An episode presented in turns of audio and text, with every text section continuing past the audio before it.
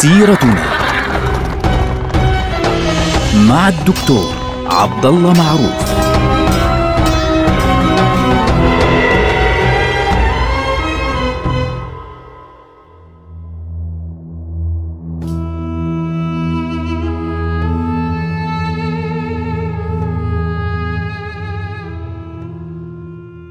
السلام عليكم ورحمة الله وبركاته. سيرتنا سيرة هذه الأمة العظيمة ونحن الآن مع علي بن أبي طالب رضي الله عنه وأرضاه. علي بن أبي طالب رضي الله عنه في معركة صفين حدث حدث كبير له وهو رفع المصاحف وطلب تحكيم كتاب الله عز وجل من قبل جيش معاوية بن أبي سفيان رضي الله عنه. فعلي رضي الله عنه عندما قبل ذلك يعني في البداية طبعا هو قال أنه هذه يعني نتوقف لا نتوقف حتى ننهي هذه المعركة فجيشه قالوا له لا خلاص يعني رفعت المصاحف فعند ذلك أرسل إليه معاوية يقول له أرسل من عندك حكما وعند ومن عندنا حكما وينتهي الأمر يعني نتباحث في الأمر. فلما قبل علي رضي الله عنه إذا ببعض الأصوات تخرج في جيشه يعني تقول إن يعني يقال أنه عددهم أربعة آلاف كانوا يسمون أنفسهم القراء. هؤلاء يعني عدد الجيش كان كبيرا جدا أصلا بحدود الخمسين ألف كما تذكر بعض الروايات لكن عددهم أربعة آلاف قالوا لا والله كيف يعني تقبل بالتحكيم لا حكم إلا لله. فعلي بن أبي طالب رضي الله عنه قال كلمة حق أريد بها باطل. الذي حدث بعد ذلك إنه واحد من هؤلاء واحد اسمه عروة ابن حدير التميمي يعني يعني اعتبر إنه هذه القضية فيها كفر. فكان يقول عروة هذا كان يقول أتحكمون في أمر الله الرجال؟ لا حكم إلا لله. فهذه الكلمة أصبحت شعار هؤلاء الناس. لقب هؤلاء الناس لاحقا بالخوارج. لأنهم خرجوا من جيش علي رضي الله عنه ولقبوا أيضا المحكمة لأنهم صاروا يقولون أنه الحكم لله عز وجل. وسموا أيضا الحرورية لأنهم يعني انسحبوا وذهبوا قرب مدينة الكوفة وفي قرية اسمها قرية حروراء عندما انسحب علي رضي الله عنه بعد الاتفاق على التحكيم خرجوا من جيشه ونزلوا في منطقة حروراء فبالتالي بدأ يعني نشاطهم يزداد وبدأوا يصلون إلى ثمانية ألاف ثم بعد ذلك وصلوا إلى حوالي 12 ألف شخص فعليا. كانت القضية خطيرة جدا. حتى تذكر بعض الروايات أن عددهم كانت أكبر من ذلك بكثير. حتى إنهم نظموا أنفسهم جعلوا لأنفسهم أميرا للصلاة وأميرا للقتال وبالتالي يعني وليس فيهم صحابي واحد على فكرة. هذا الأمر جعل ابن عباس رضي الله عنه يستأذن عليا رضي الله عنه في أن يحاورهم. لأنه يعني ذهب إليهم إلى حروراء يعني خلينا نحاورهم. هؤلاء الناس متأولون فعليا. وصلهم هو يقول دخلت على قوم لم أر قوما قط أشد اجتهادا منهم. أيديهم كأنها ثفن الإبل ووجوههم معلمة من آثار السجود. ما شاء الله يعني السجود والصلاة والدنيا. لكن إيش المشكلة عندهم؟ المشكلة عندهم العقل ما في عقل. يعني يحفظون القرآن ويتلونه. حتى تروي رواية أن آه، أن عبد الله بن عباس رضي الله عنه يعني جلس إلى هؤلاء الخوارج في يعني في إحدى الروايات إنه جلس معهم أكثر من مرة طبعا. فهناك رواية تقول إنه يعني بعضهم يقول إنه بعد فشل التحكيم بعضهم يقول لا لا أثناء التحكيم إنه قال انظروا أخصمكم إلي يعني وأعلمكم بحجتكم ليتكلم فاختاروا رجل اسمه عباد التغلبي. فقام فصار يقول قال الله كذا وقال الله كذا فقال الله كذا فقال الله كذا كأنما ينزع بحاجته من القرآن في سورة واحدة كأنها سورة واحدة. فبالتالي عنده يعني مجمعهم كلهم. فقال ابن عباس رضي الله عنه قال إني أراك قارئا للقرآن عالما بما قد فصلت ووصلت. ولكن أما آية كذا فإنها نزلت في كذا وأما آية كذا فإنها نزلت في كذا وأما آية كذا فإنها نزلت في كذا. فأحرجهم يعني أسكتهم وبين لهم فعليا أنهم على باطل فخرج منهم ألفان تقريبا تبين لهم الحق حتى من الذين خرجوا اثنين من من القادة يعني واحد اسمه عبد الله بن الكراء هذا طلع وشبث بن ربعي هذا أيضا طلع. ما كان فيهم أي صحابي فعليا كما قلنا سابقا. عند ذلك علي رضي الله عنه خرج بنفسه إلى هؤلاء يعني لكي يناقشهم وحاورهم. وبعد ذلك آه، هؤلاء لما ناقشوا عليا قال لهم يعني إنه نحن نحكم كتاب الله عز وجل. فظنوا أنه يقول لهم إنه تاب. فقالوا خلاص إذا نرجع إلى طاعتك يا أمير المؤمنين. فذهبوا معه إلى الكوفة. فبعد يومين خلال خطبة الجمعة علي رضي الله عنه أثناء الخطبة تكلم عن التحكيم فخرجوا آه، أبدا ورفض ذلك أبدا. يعني وصاروا يقولون لا والله لا حكم إلا لله. إحنا ظنناك أنك تبت ولكنك الآن تبت من ماذا؟ تبت من تحكيم الرجال هكذا يقولون. فعلي رضي الله عنه قال لا نمنعكم صلاة في هذا المسجد ولا نمنعكم نصيبكم من هذا الفيء ما كانت أيديكم مع أيدينا ولا نقاتلكم حتى تقاتلونا. ولكن هؤلاء صاروا يعني يشنعون على علي رضي الله عنه وبدأوا يجتمعون في دار كبيرة الهدار عبد الله بن وهب الراسبي فبايعوه على الخلافة ونكثوا بيعتهم لعلي رضي الله عنه.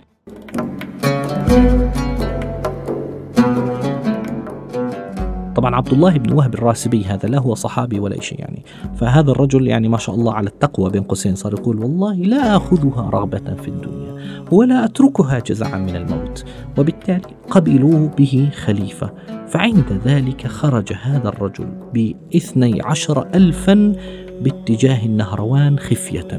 فعلي رضي الله عنه يعني الأمر كان بالنسبة له خطيرا أنه هؤلاء انشقوا وعددهم صار كبيرا لكن مع ذلك تركهم. قال معلش يعني خلينا نركز مع أهل الشام.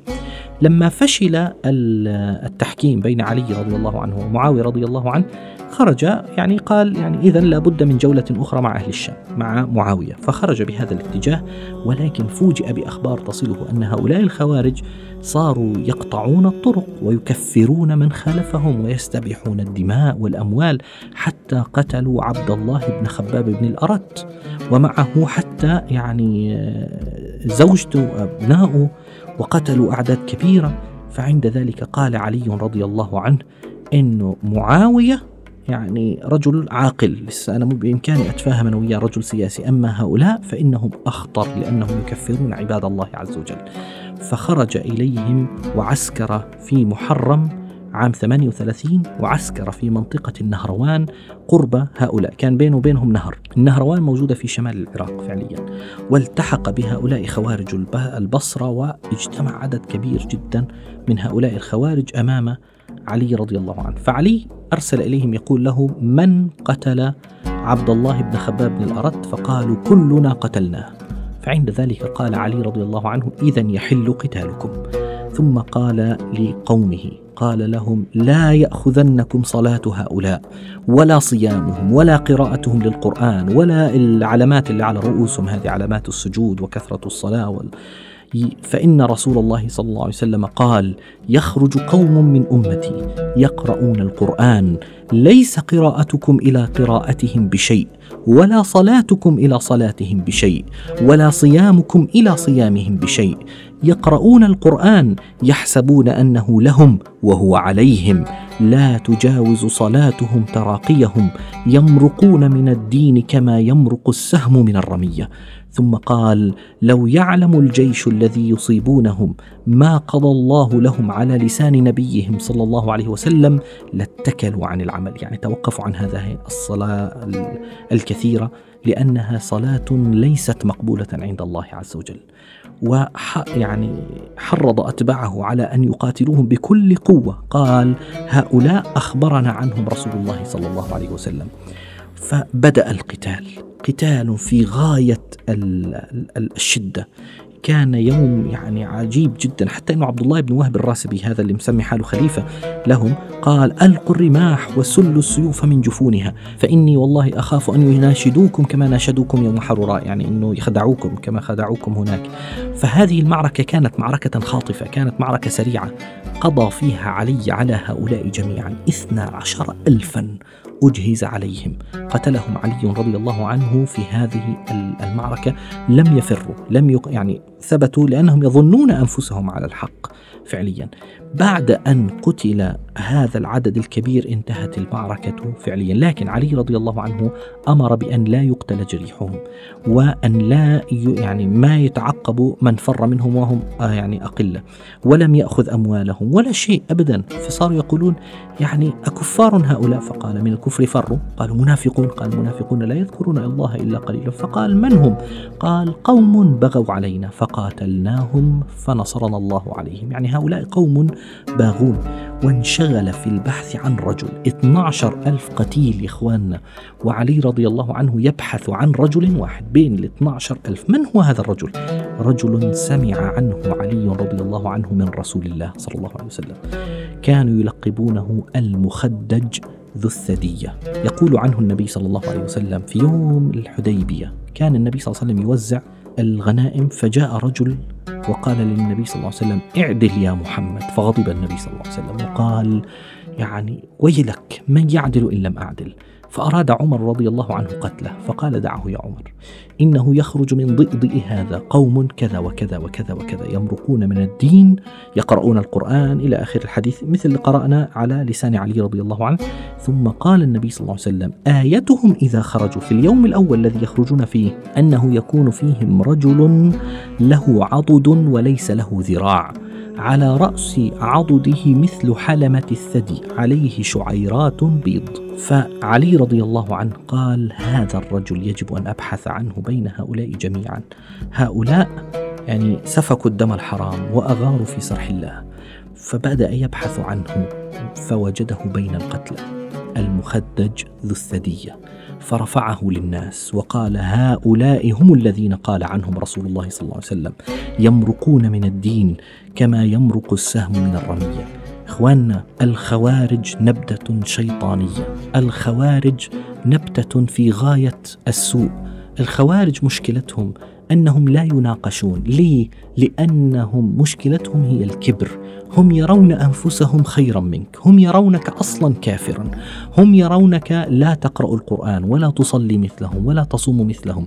وآفتهم هي آفة إبليس. هي مشكلة إبليس وهي الكبر. وبالتالي علي رضي الله عنه بعد أن ناقشهم. الناس القليلين اللي كانوا مخدوعين منهم بحدود 2000 واحد من أصل 12 ألف وقيل أكثر حتى آه، طلعوا اكتشفوا أنهم على الباطل فخرجوا من بين أيديهم.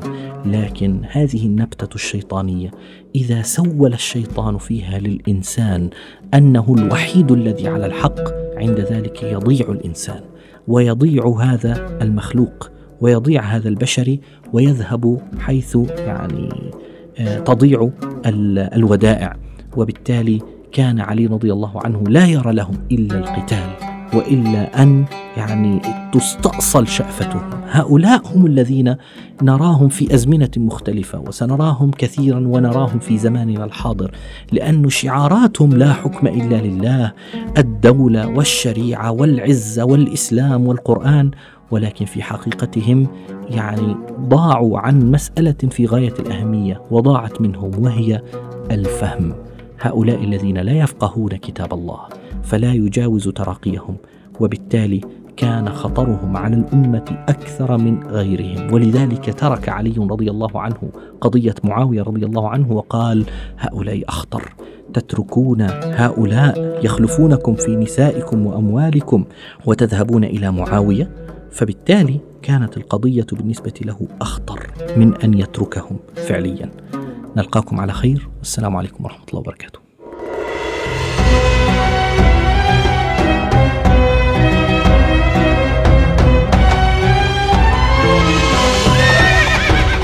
سيرتنا